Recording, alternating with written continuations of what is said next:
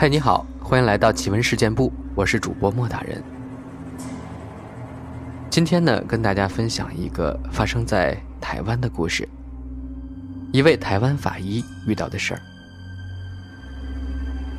在经历了种种人间惨案的同时，法医是否也遇到过那些科学所不能解释的灵异事件呢？下面呢，一起来看看台湾著名法医所经历的灵异事件。杨日松，一九二七年十月二十三日至二零一一年十月二十三日，出生于台湾苗栗祝公馆乡，客家人。二零一一年十月二十三日病逝于台北国泰医院，享年八十四岁。为台湾的著名法医，经手过许多重大案件，被誉为台湾的福尔摩斯、法医神探、人间判官。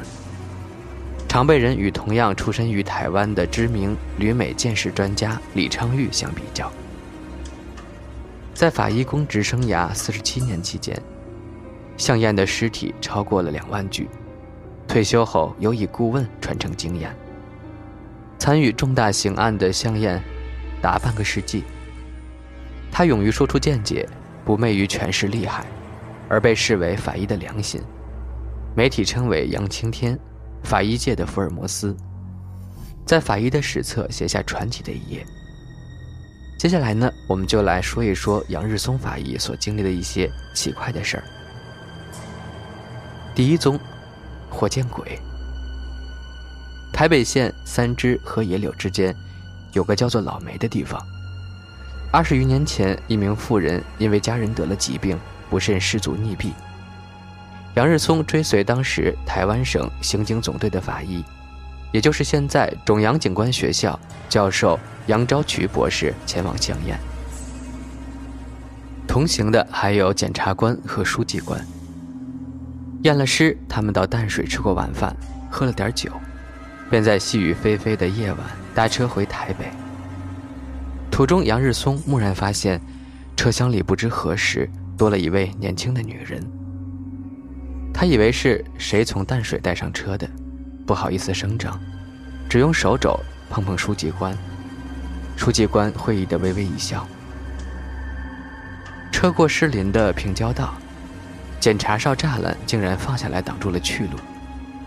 众人正感诧异，一名警员上前问明他们身份，即向检察官报告，因为台北大桥下的淡水河边，捞起了一具女尸。请检察官去验尸。这样一折腾，车上的年轻女人也趁别人不注意时，悄悄离去。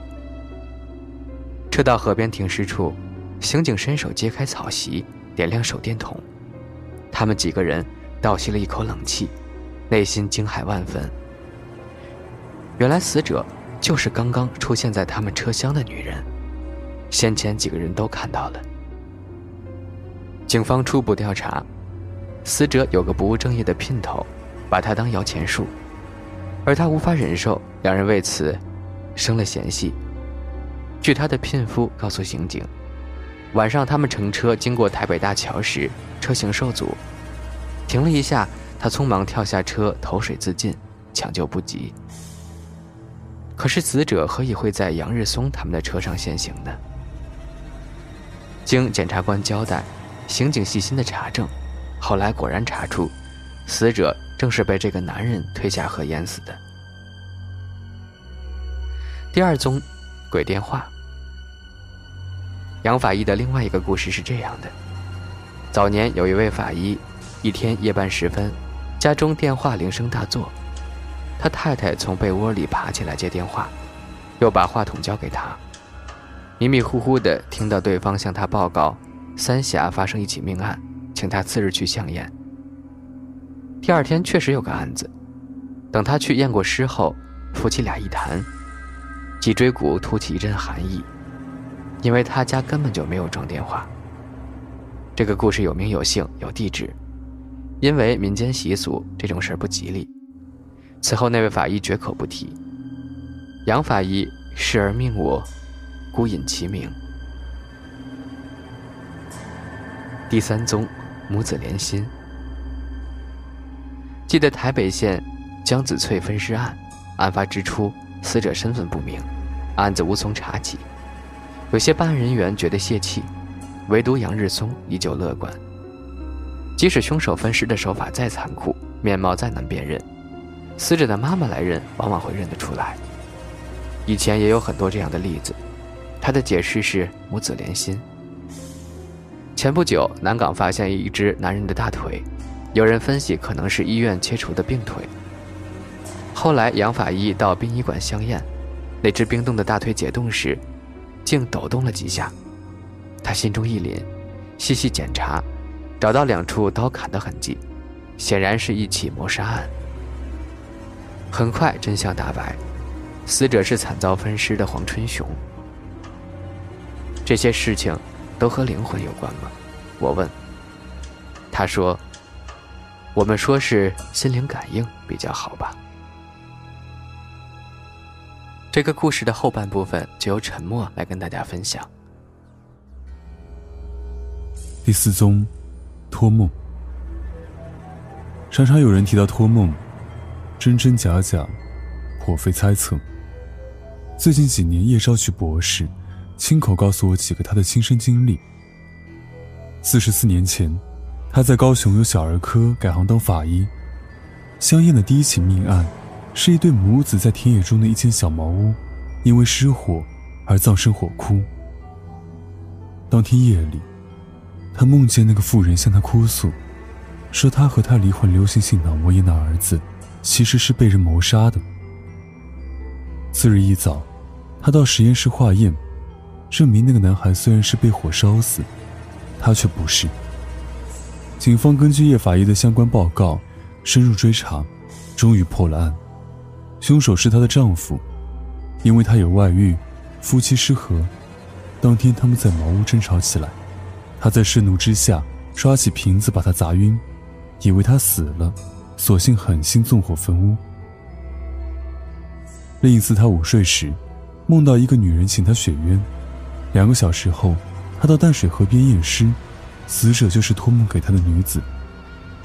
他验出她是死后落水，刑警随后查出，他被人失手击毙后，抛入河中。还有一次，叶兆渠梦见一个男子向他点点头，一晃而逝。事过三天，他到屏东县的深山验尸，死者赫然是这个人。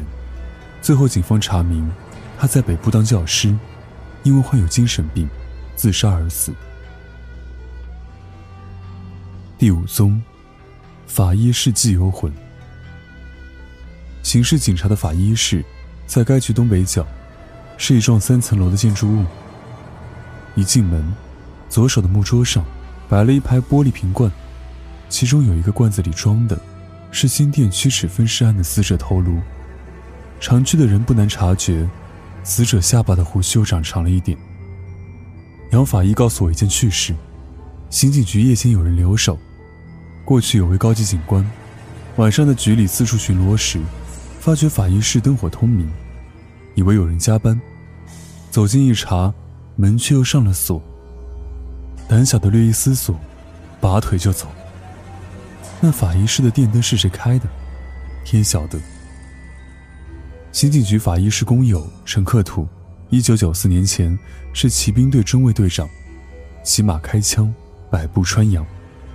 这二三十年，他随杨日松博士跑遍台湾各地的穷乡僻壤，是杨法医的得力助手。每年中元节下午，陈克土一定在法医室。设香案，惦记历年来到过刑警局、法医室，却又无家可归的游魂。第六宗，无脸女鬼入梦。一九九三年十一月二十一日，盐水沙轮浴场发现一具女尸，脸朝下，俯趴在沙堆里，身穿短紫色运动服，但裤子被推到膝盖，露出内裤。士林分检署检察官协同法医到场勘验，发现女尸脸部皮肉完全不见，只剩下头盖骨连着头发。由于死因可疑，女尸被冰存在板桥殡仪馆。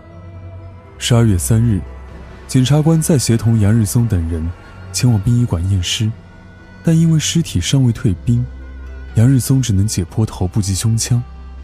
他发现女尸生前左后脑曾遭重击，头部有击杀，判断是生前落水。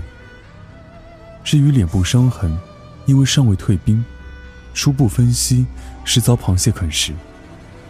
当晚，杨日松在家看影片，不知是看得太入神，还是做梦，梦境过于逼真。他听见敲门声，还有人喊他的名字。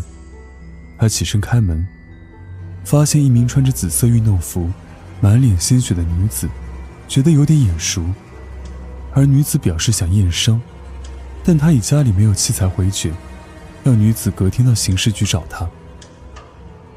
隔天一早，杨日松觉得事有蹊跷，率同检察官再度解剖。他特地的观察女尸脸部。等退兵后再做对比，发现伤口有多处直角切割痕，分析是遭人用利刃割伤。更悬的是，杨日松在解剖前向殡仪馆人员要求看女尸穿的衣服，发现竟然与梦中女子穿的一模一样，连品牌也相同。